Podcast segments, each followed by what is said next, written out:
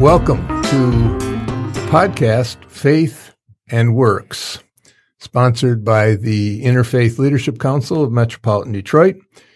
This is a podcast where we explore religion and community values.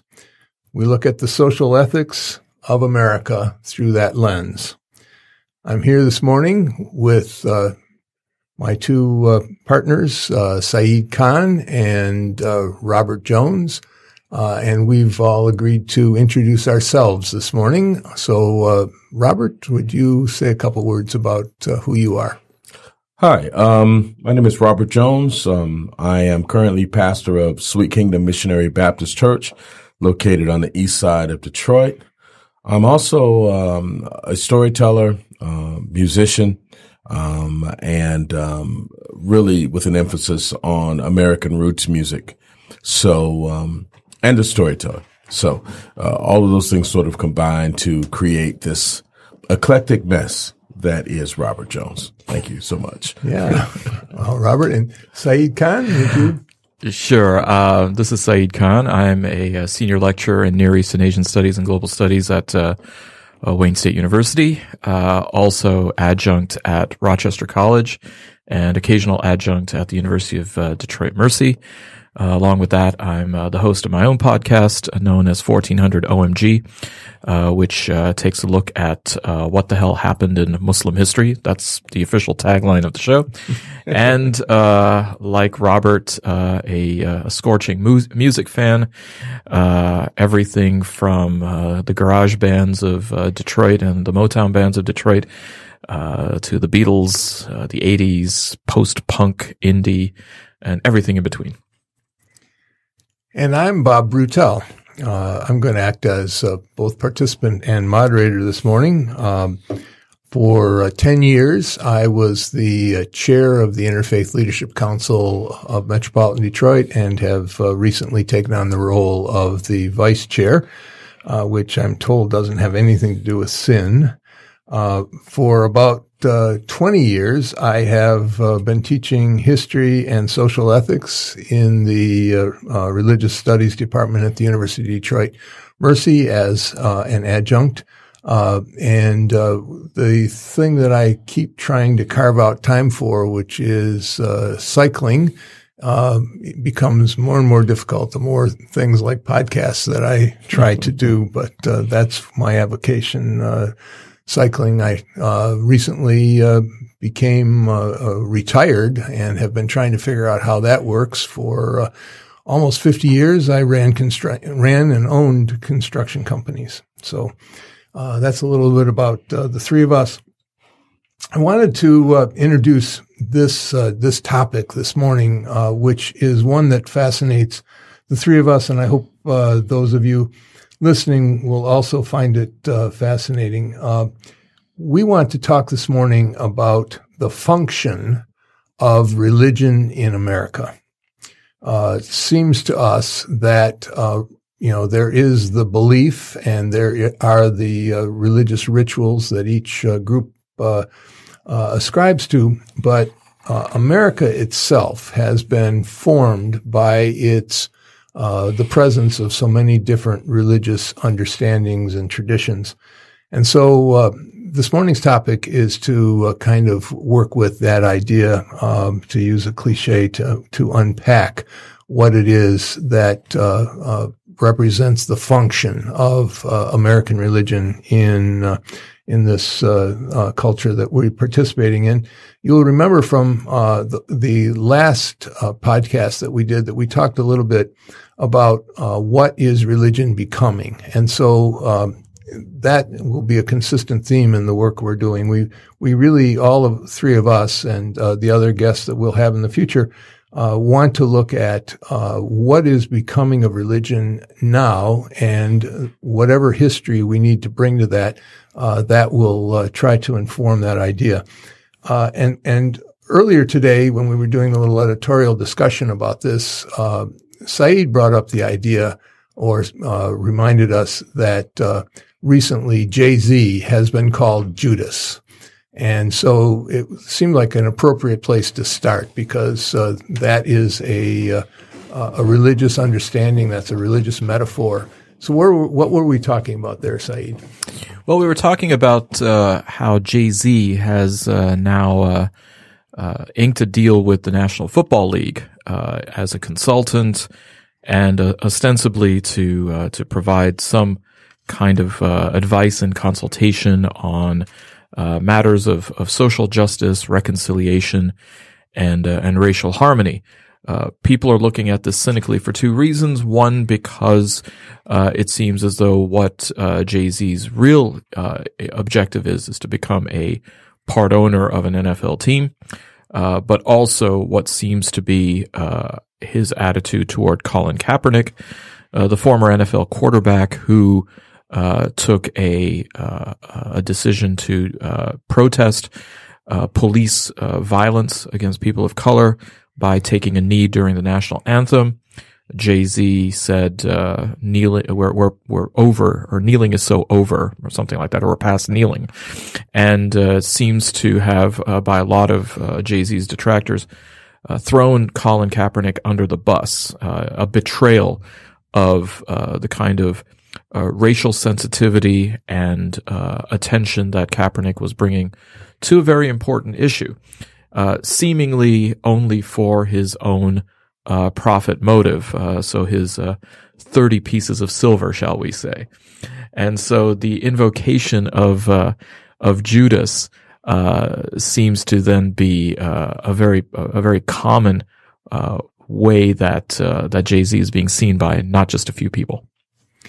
So, say, do you think that uh, in all of this discussion recently about uh, the demise of religion, uh, when um, when someone hears Judas used in that context, uh, are we losing that? Are we losing that sense of, in this case, the um, a common cultural understanding of uh, the uh, the Christian texts, um, you know, the the, the gospel texts uh, or scripture, uh, or is that still just part of the water we're swimming in, and uh, we haven't lost that?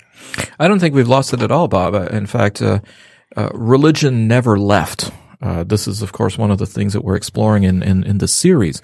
in fact, if anything, it seems as though it's a very comfortable home base uh, for people to use somewhere. And here I am as a Muslim, uh, for whom uh, Judas certainly doesn't have any kind of theological uh, resonance uh, buying into that language.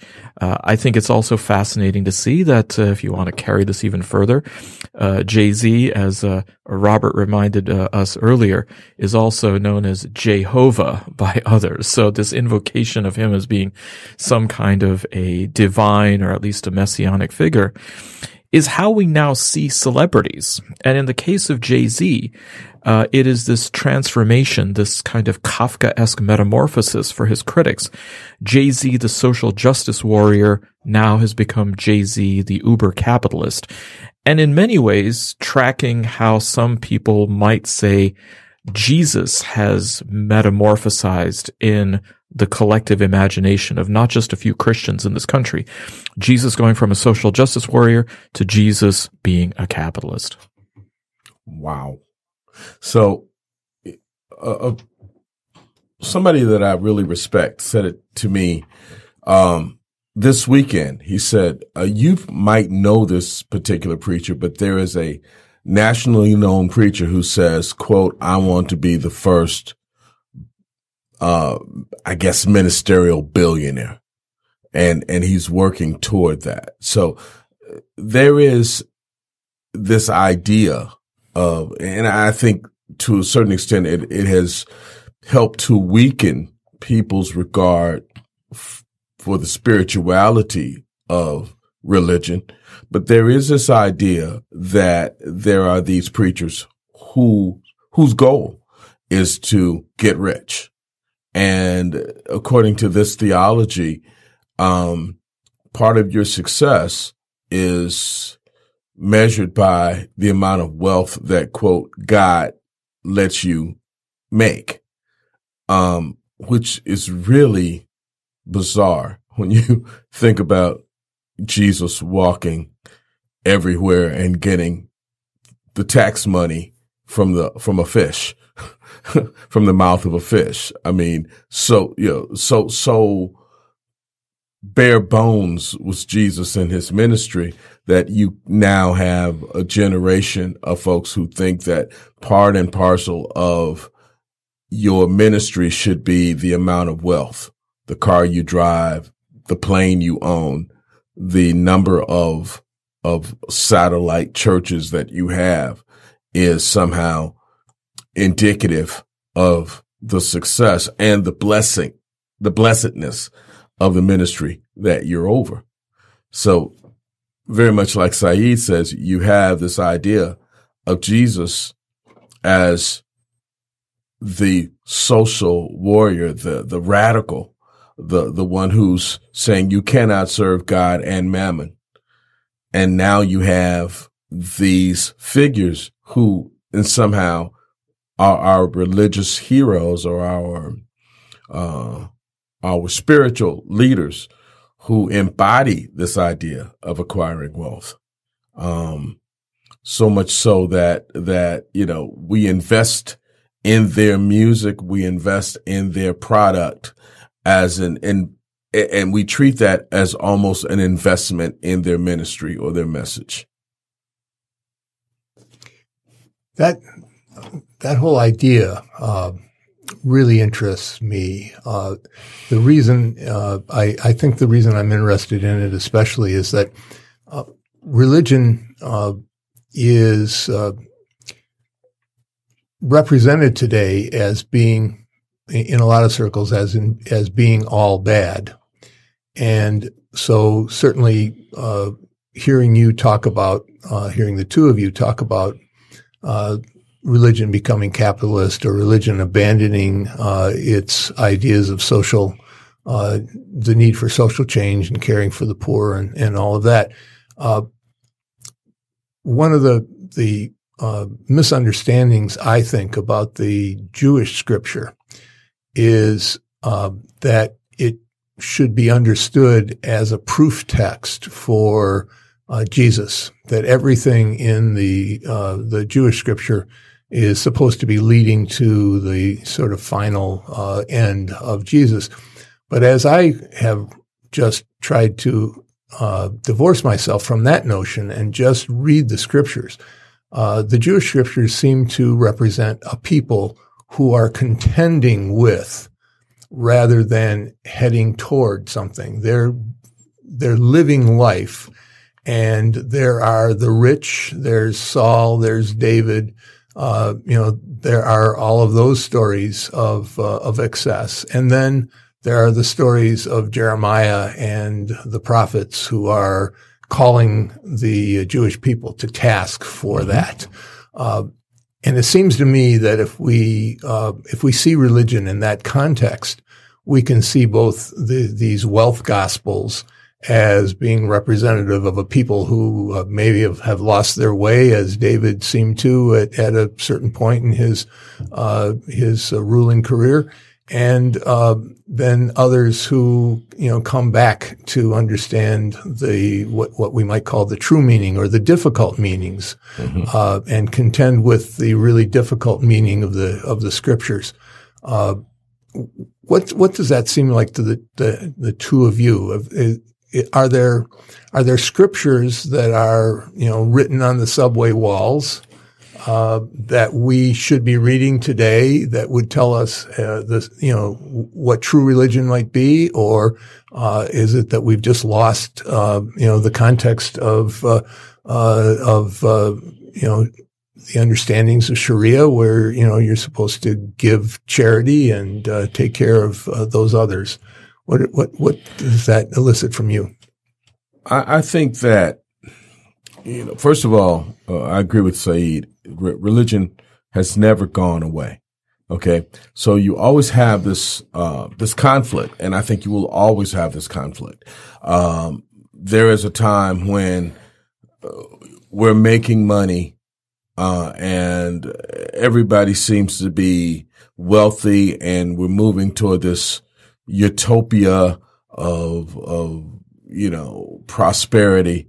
And then up pops the prophet who says, you know, you, you think everything is going well, but the widows are not taken care of and orphans are starving and uh, people are not receiving justice and God is not pleased. So, you know, strap up because God's going to put an end to this pretty quickly if you don't change your ways. There have always been those prophets, those kind of, call them apocalyptic if you want to, and there will always be, I think, those prophets. And one of the dangers that we lapse into periodically is this idea that, you know, isn't your paycheck bigger? Can't you buy a bigger car? Uh, you know, you, you, enjoy, you can enjoy your big screen TV and your, and your six pack or 12 pack or however many you have to have in your pack. And isn't America great? And isn't this is what America's all about? And then you have the prophets who say there are people in detention centers, um, who are being mistreated. And you're comparing those detention centers to a concentration camp there are young people who are roaming around without a, without an ethical center. You have people who have weapons that can kill 20 people in about 10 seconds. And there is this frustration and this fear and this inhumanity that's going on in the midst of your prosperity and that you must attend to this because God is not pleased. That's a, a, message that has always, those two messages have always existed and I think will always exist until or unless we somehow change the paradigm of what it is to be successful. If, if the paradigm of being a successful country was that our most vulnerable are taken care of and we take pride and joy in that, that we have no you know, no children going hungry, no, nobody having to pay for, uh, health care in the sense of your life depends on your income.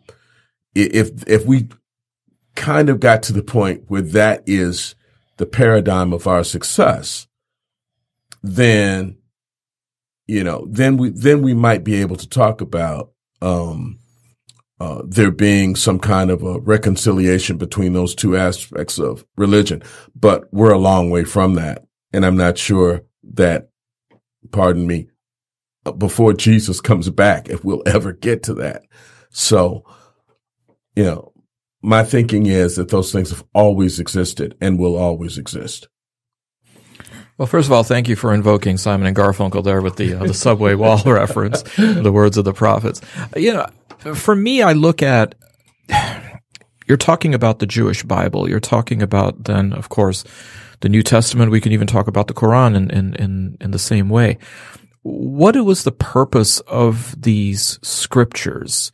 Uh, I, I think in some ways part of the the challenge is is how they're perceived. Now, if you take a look at the Jewish Bible, was it a diary? Was it something that was written in real time by people putting down their thoughts as far as how a society should function. I mean, if you take a look at Leviticus, if you take a look at Deuteronomy, for example, is it a biography of the Jewish peoples? Uh, is it then something to be seen as a chronicle, which then provides a history, a uh, an identity uh, for for our peoples? Those are two completely different readings. Is it something that is prescriptive? Is it something that is for future progeny to then embrace, uh, infer, apply? And also, I suppose we could ask the question, who is that progeny? What is the class of people? Is it again just the descendants of the Jewish people or is it something that is more universalistic? The New Testament also has to be seen in this regard. Um, it may not necessarily be seen as a history of the Christian people or the early Christian community, uh, but there is certainly something very prescriptive about it. Some could even say it's prescriptive beyond the Christian community as well. The Quran is not the history of the Muslim people at all. And would take on, therefore, um, on the one hand, it, it's a diary because it, according to Islamic tradition, comes down in real time through revelation to the Prophet Muhammad. But it is prescriptive both for the time and for the future. And it speaks in two different vocal registers. It speaks to an audience of believers, and then it also speaks to all of humankind. How we now in the 21st century then uh, interrogate these texts really depends on which section of the bookstore we find that the, the, that copy.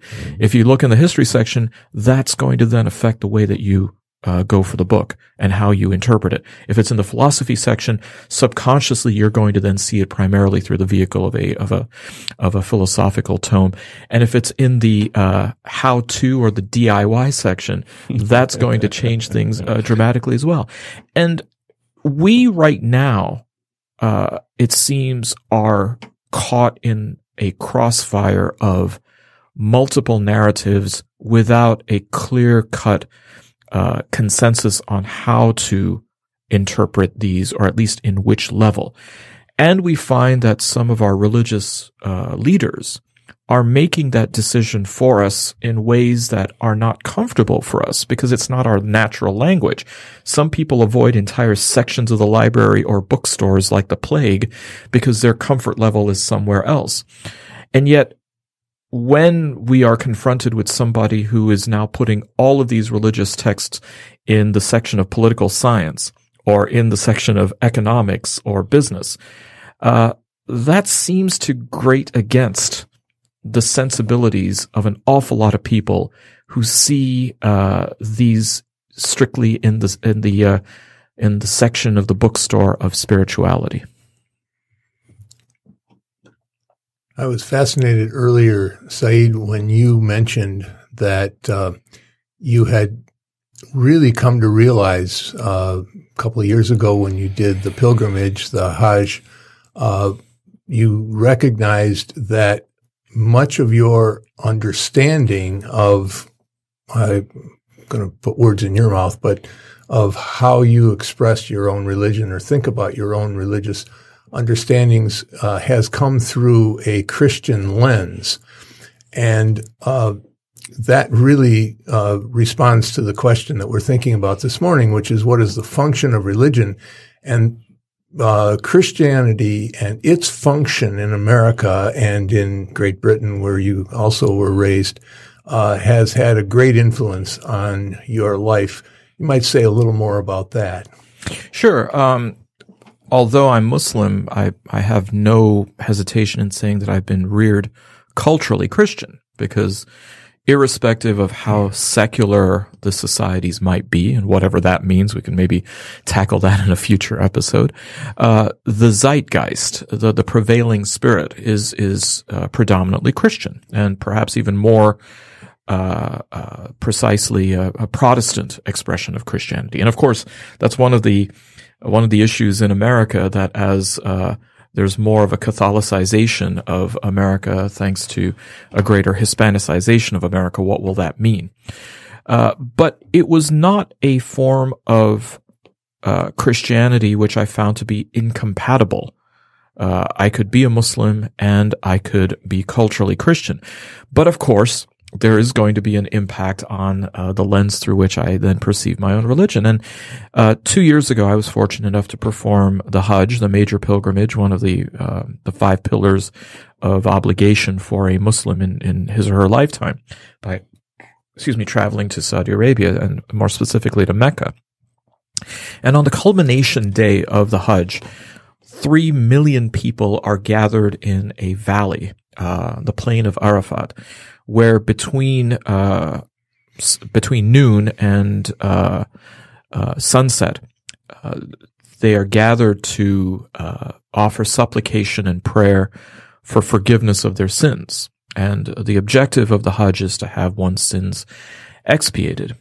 And it was interesting that while I was there, I could feel this uh, very conscious shift in my in my thinking that my entire life I've spent really in, in the West and in the so-called Christian world. And I realized how much I had imbued and internalized Christian tropes like fallenness, uh, original sin, redemption, salvation. Uh, these are not uh, natural terms within uh, within Islam, but nonetheless, it is because of the cultural architecture. Even in pop music, we were talking about how uh, the, the, the the oracle that is Mick Jagger singing "Please uh, allow me to introduce myself." Uh, he's singing "Sympathy uh, for the Devil," and how that relates to Milton's Paradise Lost. The idea that this was the music that I was listening to, it subconsciously sublimates into my consciousness.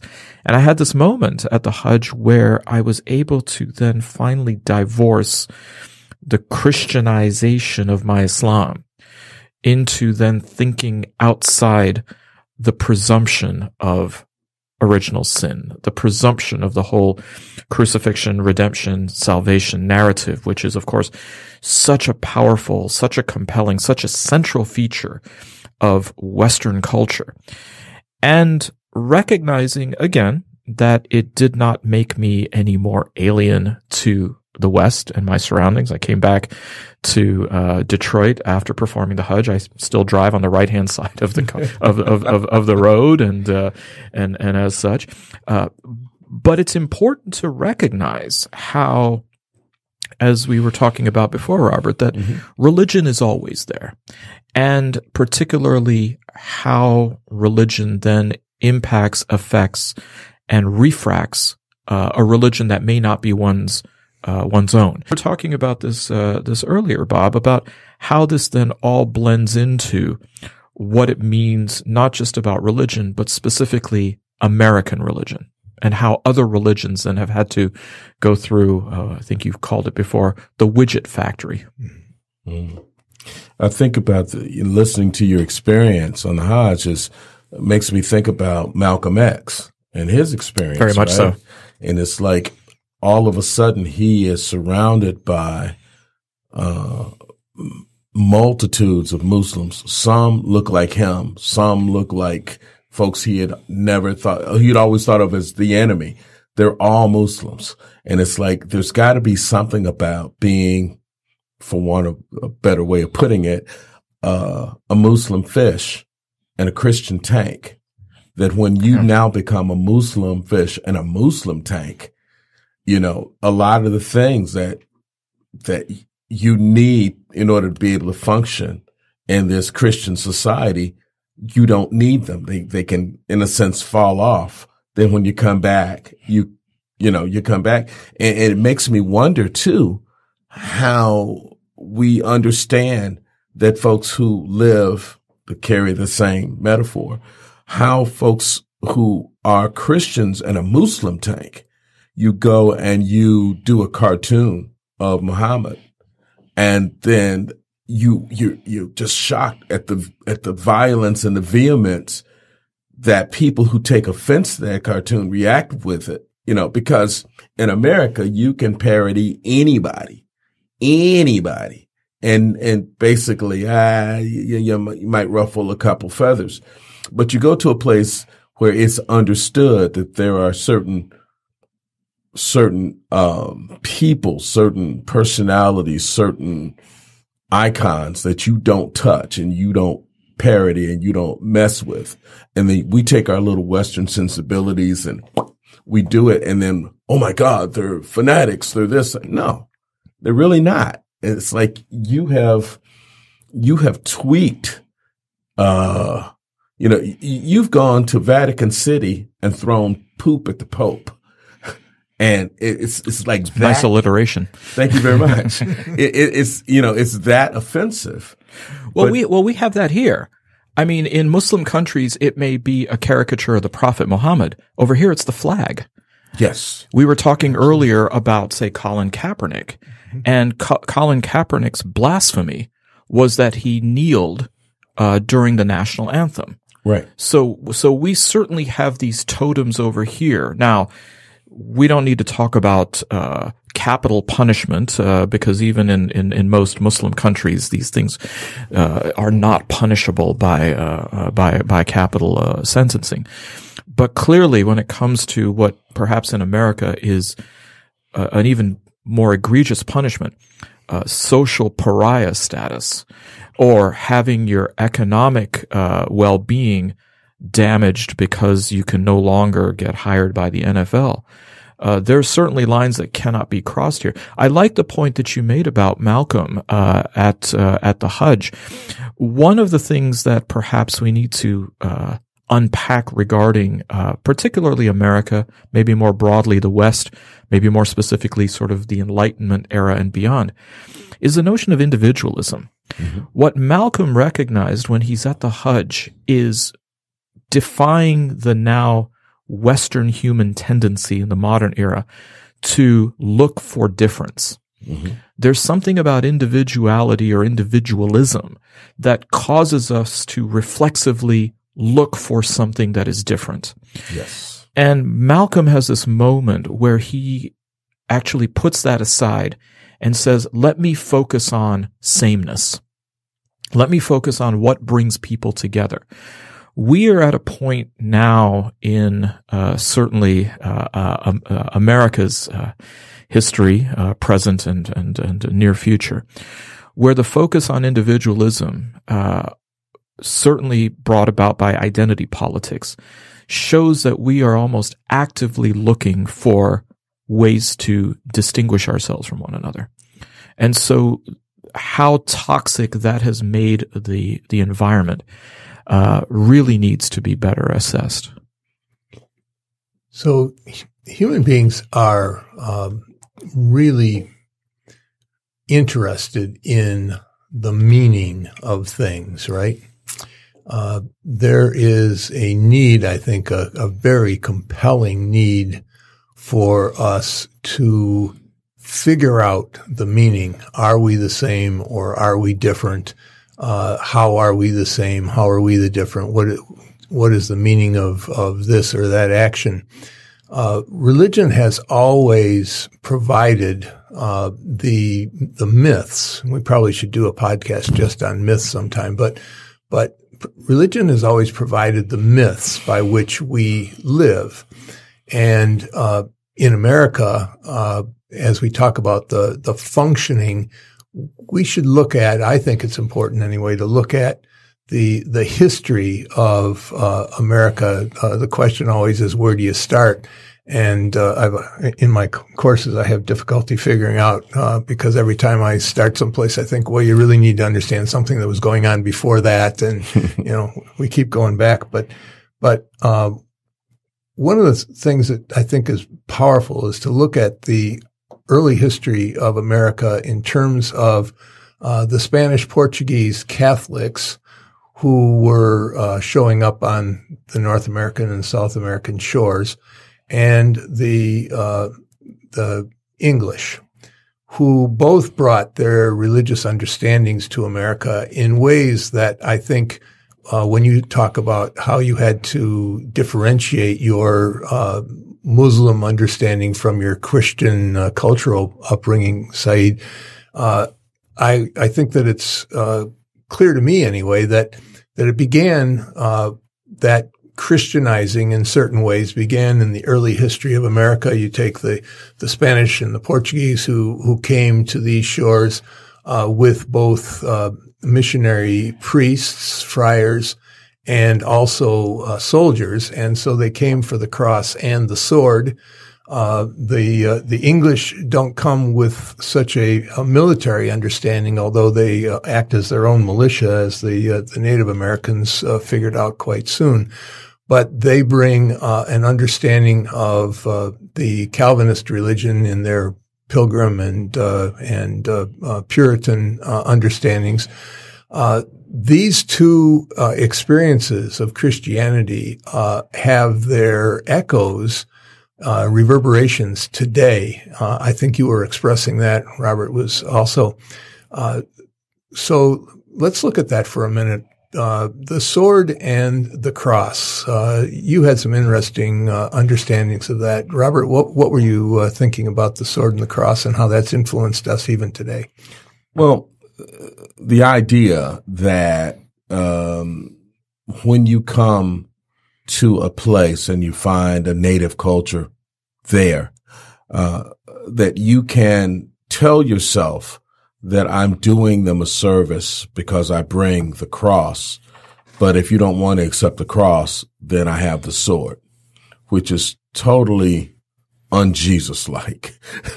uh, you know, that, that comes really from the culture. That comes from, say, when Rome adopts Christianity as its religion, you graft the religion onto what is still a conquering uh, empire, the idea of empire. Uh, uh, you don't come to America purely for the virtue of, of um, bringing the religion to the natives. You come looking for the resources that you'll find in America. And if the, the, if the natives don't want to give those resources up, then the consequence is the sword. But you're doing it under the guise of spreading Christianity, of making it better for them ultimately, for their souls, even if you kill their bodies in the process, which is, you know, a, a, horrific thing to run into when someone says, God loves you, but not the way you are. God loves you with the lessons that we're going to teach you, uh, even if we have to teach them to you by force. Um, I, I think that has all too often been the way that Christianity is spread. Now, admittedly, even with that, Christianity brings some good things with it. It, it often brings this idea of uh, the priest who have you know has a sense of social responsibility. It's it's it's amazing how we keep going back to movies, but I remember a movie called The Mission with Robert Excellent. De Niro. Excellent movie. Jeremy Irons, Robert And Jeremy De Niro. Irons, Beautiful. right?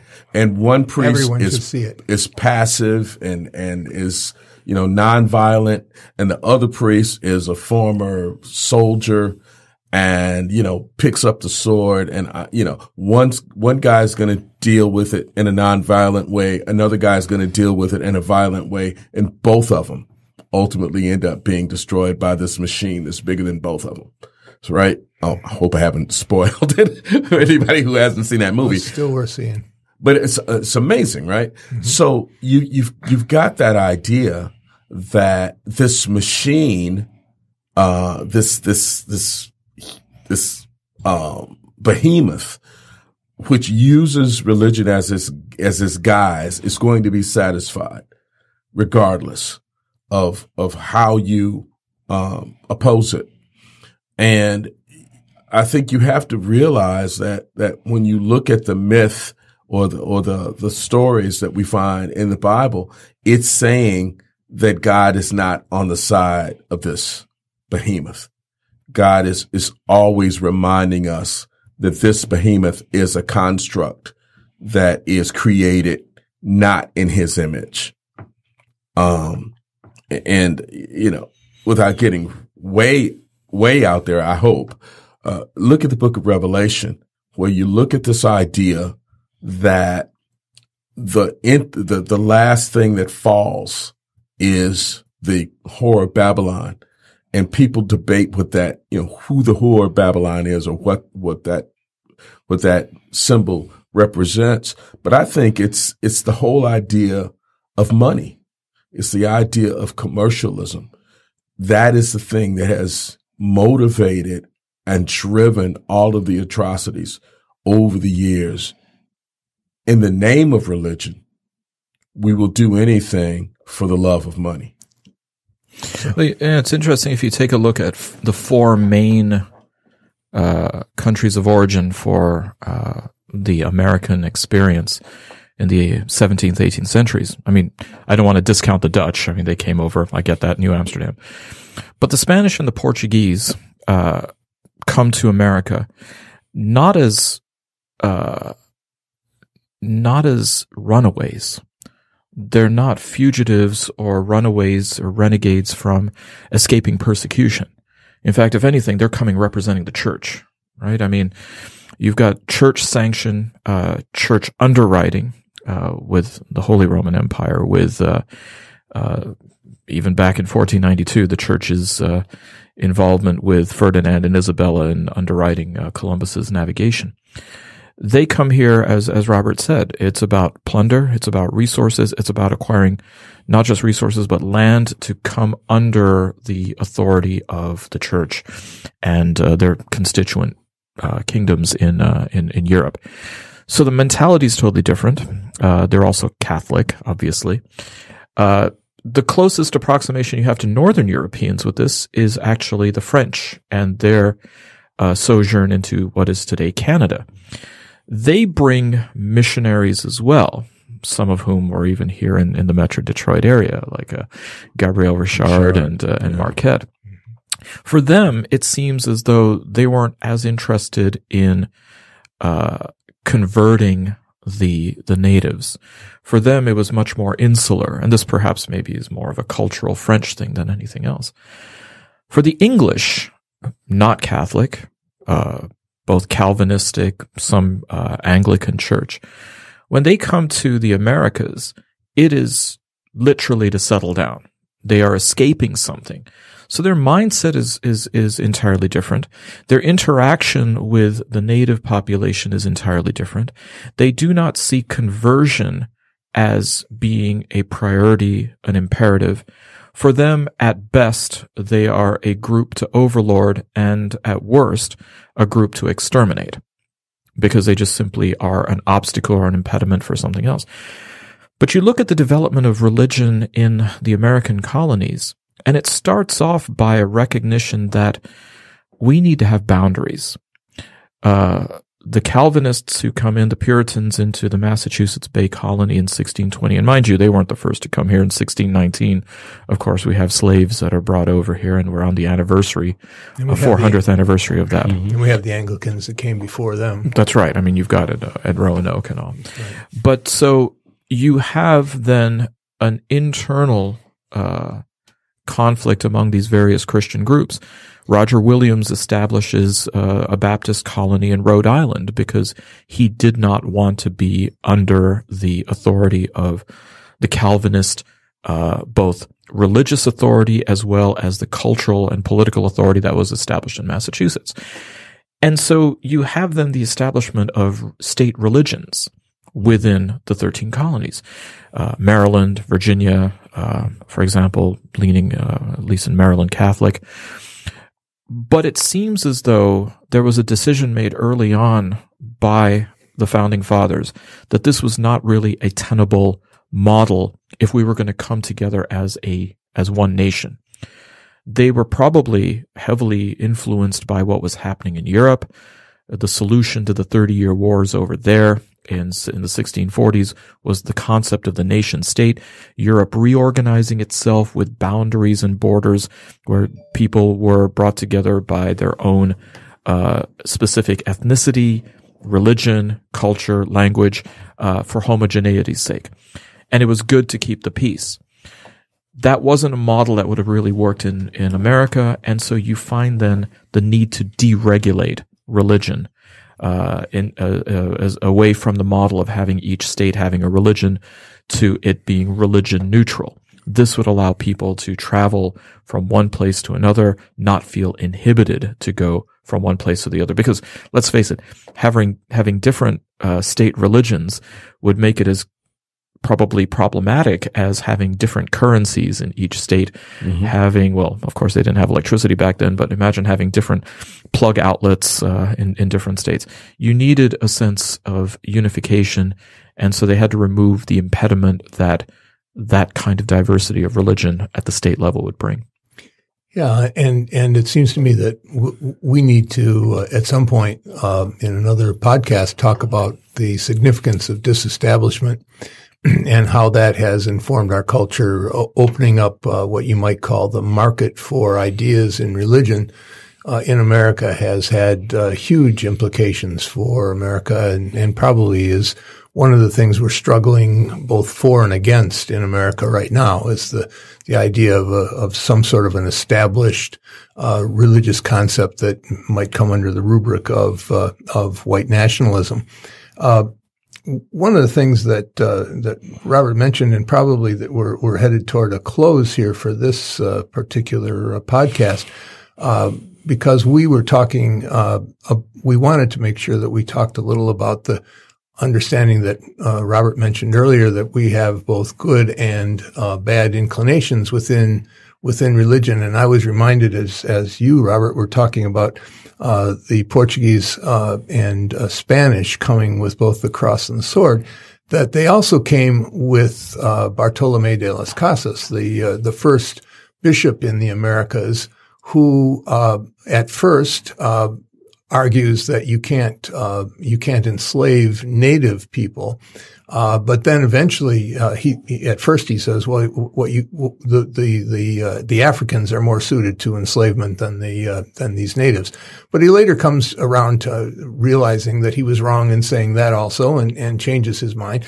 and he argues vociferously. Uh, w- a voice that is probably very prophetic in both the fact that he seems to be a prophet uh, for a better way of thinking, but is also uh, a voice crying in the wilderness because he's uh, mostly unheeded. But uh, but it seems to me that there are these voices within religion, and they seem to come out of religion. Uh, I'm looking at our current political context and it's hard for me to see the uh, the some of the current candidates to oppose uh, our president without seeing them in a prophetic role. Not all of them, and, and I don't want to get this into just the politics of individuals, so you can uh, guess which uh, candidates I'm talking about.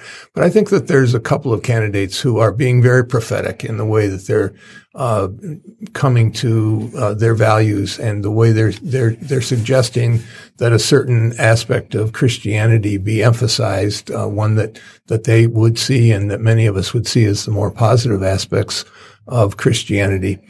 So, uh, is, are there any uh, final things that uh, you all would want to say about that uh, that uh, di- uh, dialectic of both good and bad forms of religion?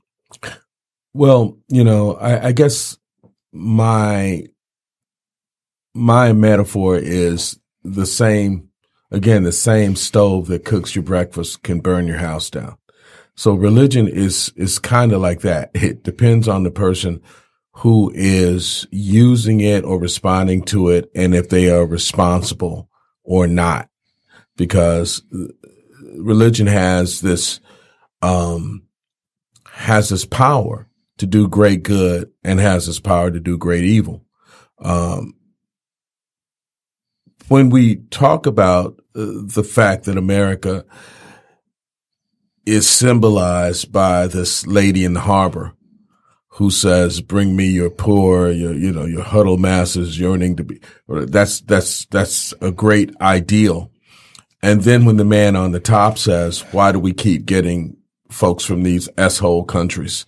Why can't we get Scandinavians and Swede and Swedes?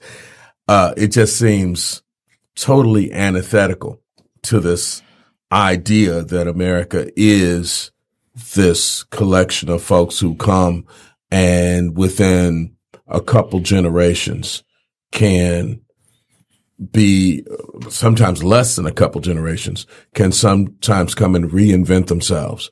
And in, in macrocosm, I would say that's America. In microcosm, that's Detroit.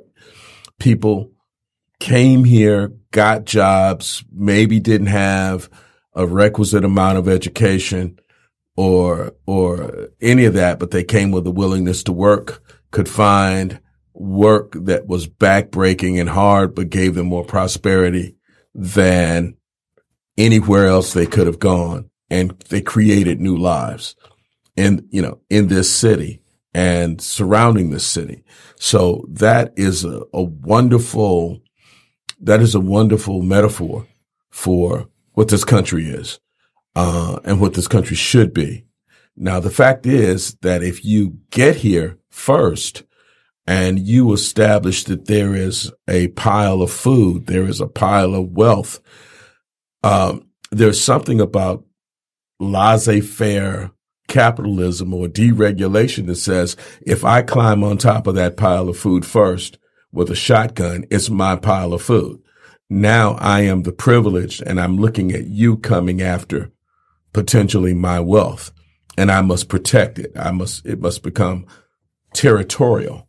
And so now we're having folks who are looking at the folks who are coming and saying, you know, we want to participate in this dream too. Our ideal is to come here and and and participate in this ideal that is America. And you say, no, America is for Americans. Uh, you know, forget about the fact that two generations ago, you were trying to get in and you were being ostracized. And if you were Irish or Italian or, you know, Muslim or whatever label you had, or if you were African American, and ultimately, no matter how hard you worked, you could not assimilate past your own skin color.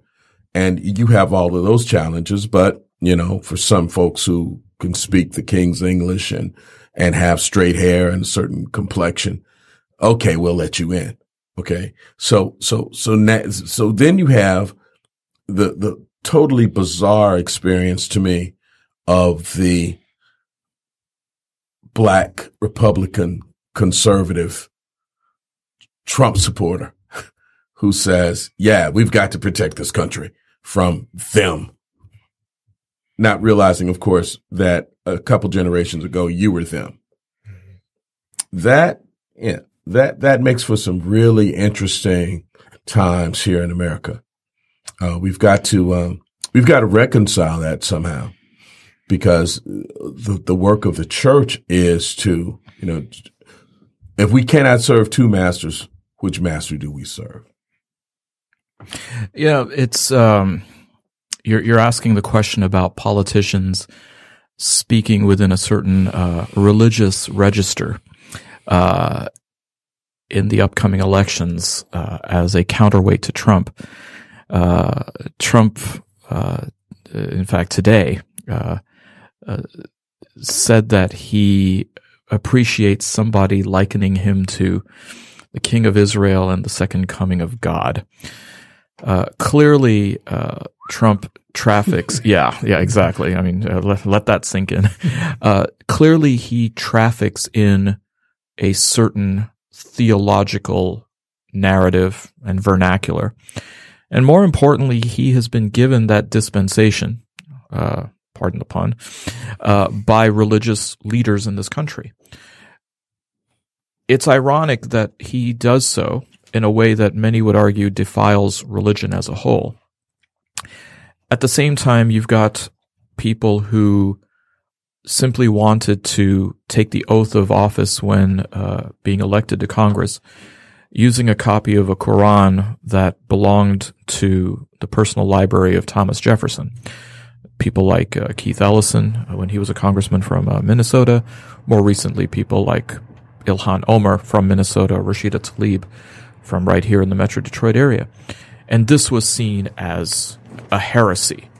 Uh, even though, of course, there is absolutely no requirement constitutionally for uh, taking the oath on a religious scripture or on anything for that matter.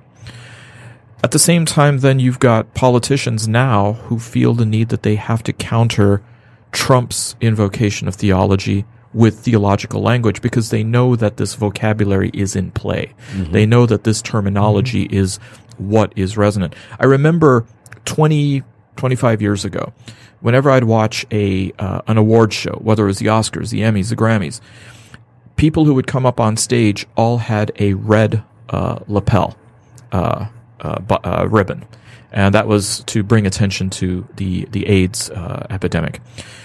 They would thank, usually in no particular order, their agent, their significant other, maybe uh, their producers, moms, uh, right. Uh, and and other people who were involved in the project.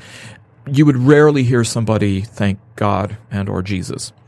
Now that seems to be almost all people or uh, whom people want to thank when it comes. So the country has definitely shifted when it comes to what is the vocabulary and the expectation uh, of of that. And uh, we were you you mentioned the word uh, as far as uh, how religion is uh, vying for market share. Mm-hmm. So you've got two competing views on this. On the one, looking at America as a market place of ideas, and everyone's throwing their hat into the ring with a particular religious expression. Now, roughly 38 to 40% of this country seems to subscribe to a particular religious expression that is personified by the president.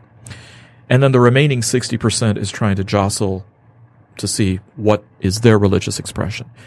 Now, that religious expression is either going to be something in the affirmative or it's simply going to be a reactive one, saying, I don't know what exactly our religion says, but I can tell you what it isn't, which hmm. is uh, what, what is being tweeted uh, from the White House.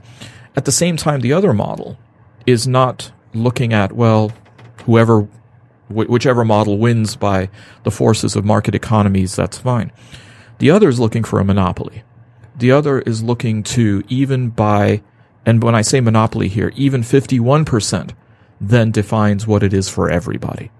So I think as we move forward, both uh, as a country and a society, and with this podcast, we need to then bear in mind how these market forces are driving religion and perhaps not the other way around. So, uh, we'll, we'll conclude uh, along these lines uh, today with uh, this podcast, which I, uh, seems to tease, as far as I'm concerned, a lot of ideas that have to do with the formation of the the culture that we call American. Uh, this culture has uh, been, you know, really come about from some really powerful intellectual and uh, religious ideas. it's hard for me to imagine in this time when we are saying that there's the imminent demise of religion in America where will those values that uh, Christian people call prophetic, where will those values come from? Since there seems to be a tendency always to uh, overdo coercion and to overdo, uh, o- overuse uh, your inclination towards uh, selfishness and uh, acquisitiveness uh, what will be the where will those uh, forces come from if they're not coming from the ways we've seen them in the past, the the prophetic understandings that have come from religion. I want to uh, uh tell our listeners that uh, we've got a couple of other podcasts uh, that are going to be in the future that are that we think of as, as showing the range of the kinds of things that we could talk about and will talk about in these podcasts. Uh, Saeed is uh, going to put together uh, a podcast uh, in the near future that looks at uh, technology, uh, artificial intelligence, and its influence on the culture and its relationship to religious expression. And Robert is going to put together a, a podcast that uh, talks about uh, religious expression uh, through its music. And uh, in both cases, we're going to introduce uh, some guests uh, who will be a part of these presentations. So I hope that our listeners will look forward to that and give us some ideas about these both positive and negative aspects of religion and its function in our American culture. And with that, I will say to you that you have been listening to the podcast Faith and Works, which is sponsored by the Interfaith Leadership Council of Metropolitan Detroit. Until the next time, uh, we look uh, very uh, uh favorably on hearing from you what it is that you think we should be talking about these days. Thank you. Thank you for listening to this episode of the Faith and Works podcast, sponsored by the Interfaith Leadership Council of Metropolitan Detroit. Music on today's broadcast comes from bensound.com. Thanks for tuning in. We'll see you next time.